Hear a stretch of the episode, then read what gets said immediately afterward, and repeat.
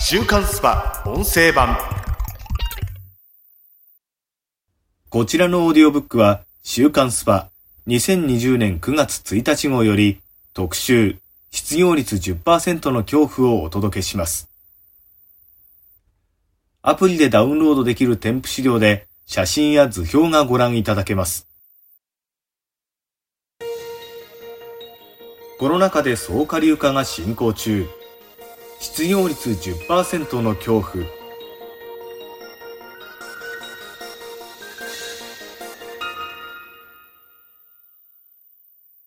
4から6月期の GDP は戦後最悪の前期比マイナス27.8%を記録。もはや誰しも失職は他人事ではない。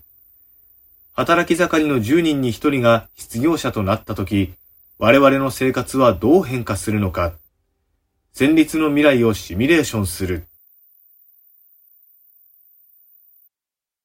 コロナ関連の解雇や雇い止めの数は4万人を突破し、1ヶ月1万人のペースで今も増え続けている。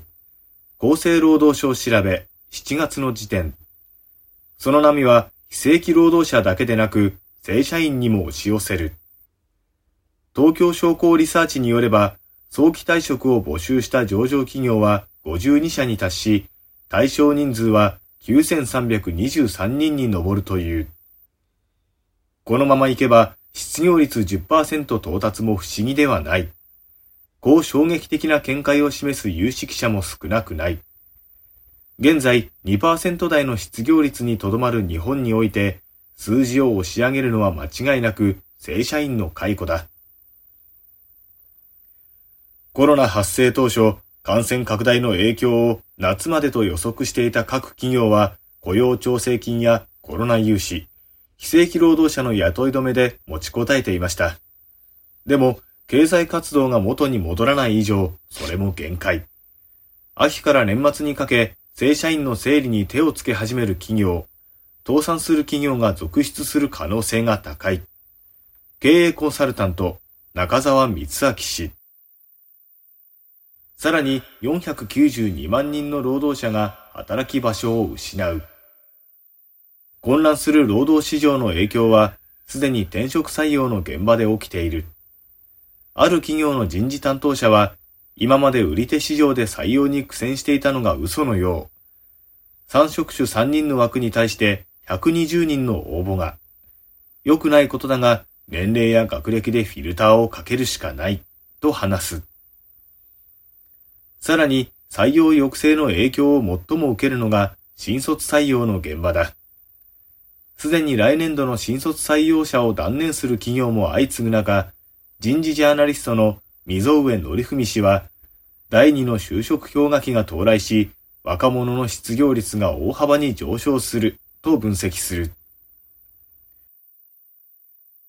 今後、34歳以下の若者の失業率は15%近くまで増加。就職できなかった若者は親に帰省するか、フリーターや非正規の仕事を続けるしかありません。若者の高失業率が慢性化し、全体の失業率を押し上げることが推測されます。総務省統計局によれば、6月時点の失業率は2.8%、前年同月比プラス0.5ポイントと微増だが、すでに増加局面に入ったと見ることもできる。それは失業者予備軍とされる人たちの増加だ。完全失業率にはカウントされない休業者が4月に前年同月比で420万人増え、過去最大の597万人を記録。6月になっても236万人と高水準です。彼らがこのまま復職できず失職者になれば、失業率はおのずと高くなります。労働経済ジャーナリスト、小林美希氏。現在の労働力人口は6865万人。失業率10%となれば、さらに492万人もの労働者が働き先を失う計算になる。これだけの失業者が街に溢れ返る経験したことのない世界が目前まで迫っている。失業したら最後、上がり目がなく一生を低賃金で過ごすことになります。日本は国としても停滞していく一方の後進途上国になり果てるでしょう。中澤氏。失業率10%が現実味を帯びてきた日本に希望の光が差し込む日は来るのだろうか。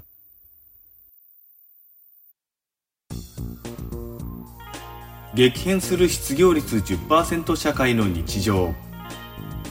1、余剰食材がもらえるフードバンクに早朝から並ぶことになる。職を失い収入を絶たれたとしても生きていくために必要不可欠なのが食だ。そのため失業者増加による影響は食に関連する部分に真っ先に現れている。安全に食べられる余剰食品を協力企業から集めて生活困窮者などに提供する活動を行っているセカンドハーベストジャパンではコロナ流行以降、利用希望者が2倍に急増したという。児童養護施設や DV 被害者のシェルター施設などの団体から食の支援が必要な個人まで無償でサポートしています。利用者は非正規雇用でシフトが減った一人親家庭や失職した中高年、さらに若年層も増えている印象です。認定 NPO 法人セカンドハーベストジャパンの和幕美恵さん。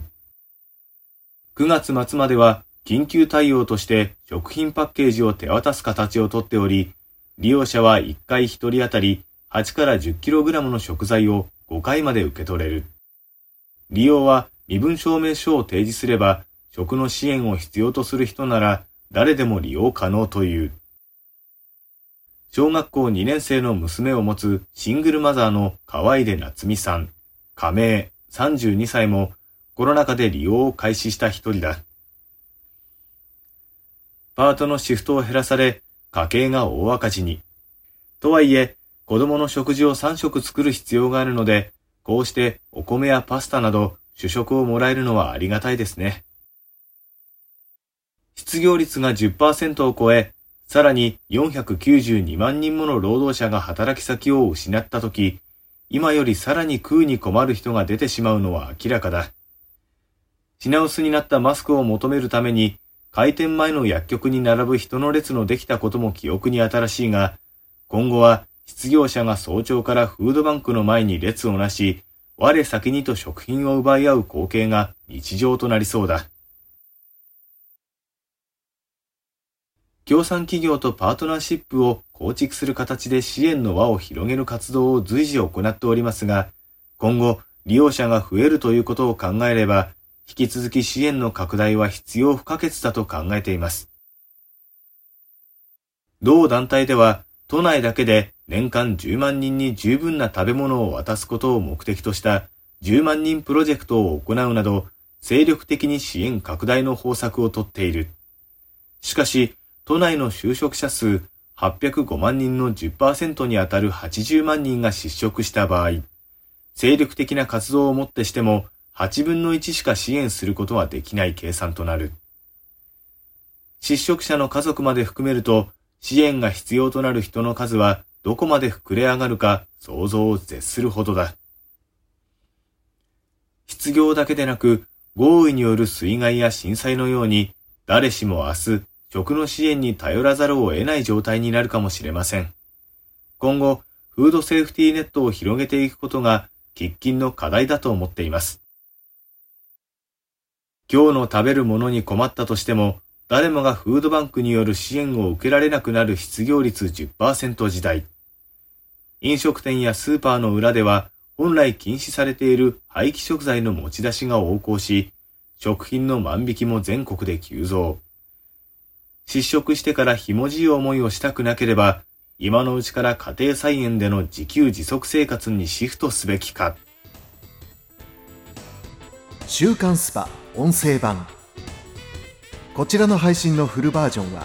audiobook.jp の聞き放題プランで配信中です。ポッドキャストの詳細欄にある URL からご登録いただければ、初月無料でお聞きいただけます。